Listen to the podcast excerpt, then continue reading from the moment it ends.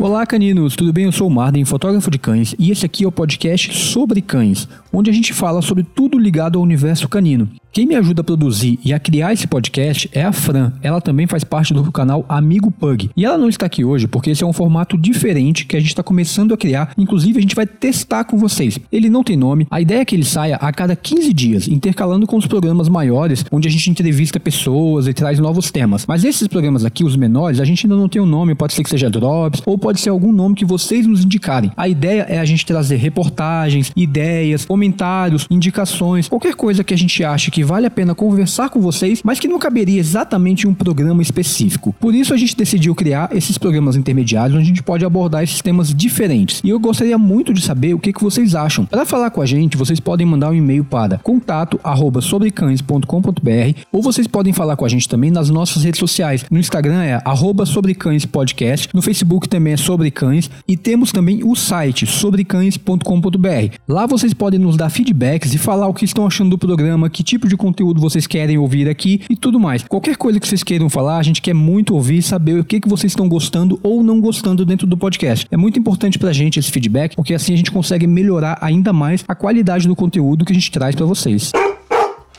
Nesse programa de hoje eu quero abordar uma reportagem que eu li e eu achei muito bacana. É uma reportagem que traz um tema de discussão que inclusive está acontecendo aqui no Brasil nesse momento. É sobre a criação de cães. A maior parte das raças que a gente conhece hoje, elas de alguma forma foram fabricadas. Algumas raças mais primitivas a gente consegue entender e a gente aceita que elas tiveram menos interferência do homem, mas ainda assim elas tiveram alguma interferência. Quando uma raça surge, pode ser por vários fatores. Por exemplo, eles podem se adaptar a uma região do planeta e assim eles podem ter mais pelos ou menos pelos. Eles podem conviver muito com os homens e acabar se adaptando mais a um estilo de vida X. Eles podem ser maiores ou menores. E também tem a intervenção direta do homem, que pode ir cruzando cada uma dessas raças até achar aquela raça ideal. Isso é o que a gente chama de sinofilia, a arte de estudar os cães e entender as suas origens, as suas procriações, suas características e tudo mais.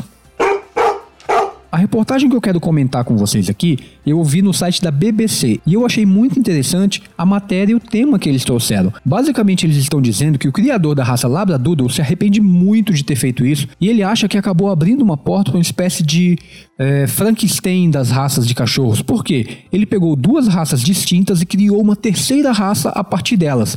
Isso foi feito de uma forma estudada, ele passou alguns anos pensando sobre isso. Na verdade, a história é a seguinte: o Wally Conroe, que é o criador dessa raça, ele recebeu um pedido de uma mulher dizendo que o marido dela era cego e ele também tinha alergia a cães, mas ele gostaria de ter um cão guia porque isso facilitaria bastante a vida dele. Então, com esse problema em mente, ele começou a pensar como poderia solucionar. A solução que ele chegou foi cruzar duas raças, uma que se adapta muito bem a ser um cão guia, que é o labrador, e a outra raça que tivesse pelos que não gerassem alergia nele, nesse caso, o poodle. Então ele começou a estudar essas raças e decidiu criar o Labradoodle. Essa raça não é lá muito popular aqui no Brasil não. Eu, por exemplo, nunca vi nenhum. Na verdade, eu acabei conhecendo essa raça de ler na internet ou de ver algum vídeo, alguma referência, mas pessoalmente eu nunca vi um labradoodle. Dizem que ele é muito manso, muito parecido com o labrador, assim como o poodle também. Ele teria um pouco da inteligência do poodle e da forma amigável e carinhosa do labrador. Me parece sim ser uma ótima mistura. Mas eu acho que é meio complexo você ficar misturando raças assim.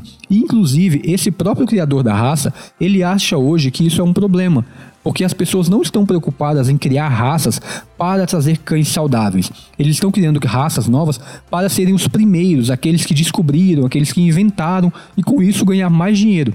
Então, o objetivo final da sinofilia, que seria ter cães saudáveis, cuidar da criação, cuidar cada vez mais daqueles animais, isso acaba perdendo espaço para aquela coisa de ganhar fama e dinheiro em cima dos cães, o que eu acho um grande problema. Por que isso é um problema? Porque imagina o seguinte: esses cães estão sendo cruzados de uma forma que não tem um estudo prévio importante, um estudo prévio aprofundado para ver que tipo de doenças cada uma das raças poderia ter, que tipo de qualidades ou defeitos os filhotes vão adquirir. E com isso, essas raças perdem qualidade sim, elas acabam tendo mais propensão a diversas doenças. Esse cachorro foi criado na década de 80 e de lá para cá muita gente já se apaixonou por ele. Inclusive na própria reportagem tem relatos de pessoas que têm labradoodles e que se dão super bem justamente pelo seu temperamento calmo e pela sua capacidade de obedecer e interagir com as pessoas. Claro que isso é muito bom, Mas por outro lado, mas por outro lado, o próprio criador comenta que muitos outros criadores não estão preocupados, como eu falei, com a questão da vida saudável do animal e acabam cruzando de qualquer forma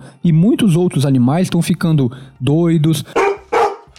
A minha opinião sobre isso eu não sou um criador, mas eu acho que é importante você ter criadores que estudem as raças, que saibam quais as doenças que elas podem ter, que façam realmente um estudo genético para entender quando podem ou não cruzar aquele animal para que aquilo diminua a chance de ter uma determinada doença e ele tenha maior qualidade de vida. Eu não gosto de criadores que, primeiro, estão atrás de lucro somente. Claro que todo criador tem que pagar suas contas, ele tem que lucrar com aquele plantel que ele tem, ele tem que fazer um trabalho legal, mas esse não deve ser o fim dele, não deve ser o objetivo. Ele tem muitos custos custos para manter. Um bom criador, por exemplo, ele tem um veterinário à disposição, ele tem fêmeas que ficam muito tempo sem reproduzir e isso tem custo, ele tem que manter esses animais, ele dá carinho, ele dá atenção, tem pessoas trabalhando com ele. Então existe todo um ecossistema ao redor do criador que permite que aqueles animais sejam bem cuidados. E isso eu gosto. Por quê? Porque eu sei que eu vou pegar um filhote que foi bem cuidado, que tem amor, que tem dedicação ali. Por outro lado, muitos outros criadores estão apenas fazendo ninhadas uma atrás da outra,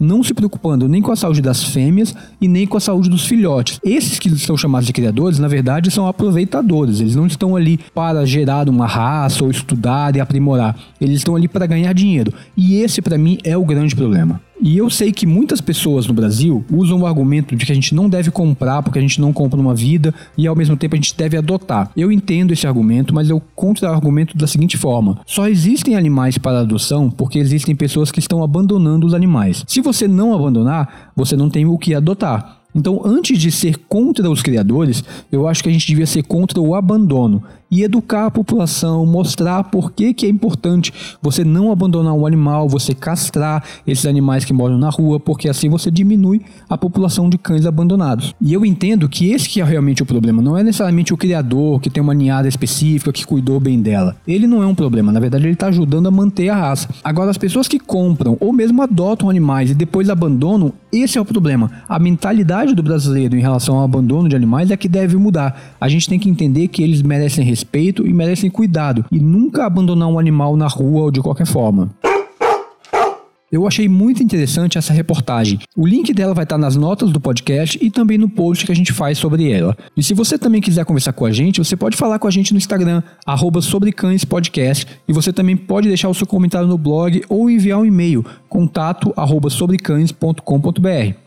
Se você estiver nos ouvindo no Spotify, clica ali no botãozinho seguir, porque assim você vai receber os nossos próximos programas. Você também pode nos seguir pelo Apple Podcast ou pelo Google Podcast. Mas se você quiser também, você pode ouvir lá pelo site e assim você vai acompanhando as últimas novidades. Eu espero que vocês tenham gostado desse novo formato. É realmente um teste, a gente quer entender se vocês gostam ou não desses episódios mais curtos e se vocês derem feedback pra gente, vai ser algo muito legal. Entrem em contato com a gente, deem feedback, nos contem o que vocês pensam e o que vocês querem ouvir aqui. Um grande abraço, caninos, e até o nosso próximo programa.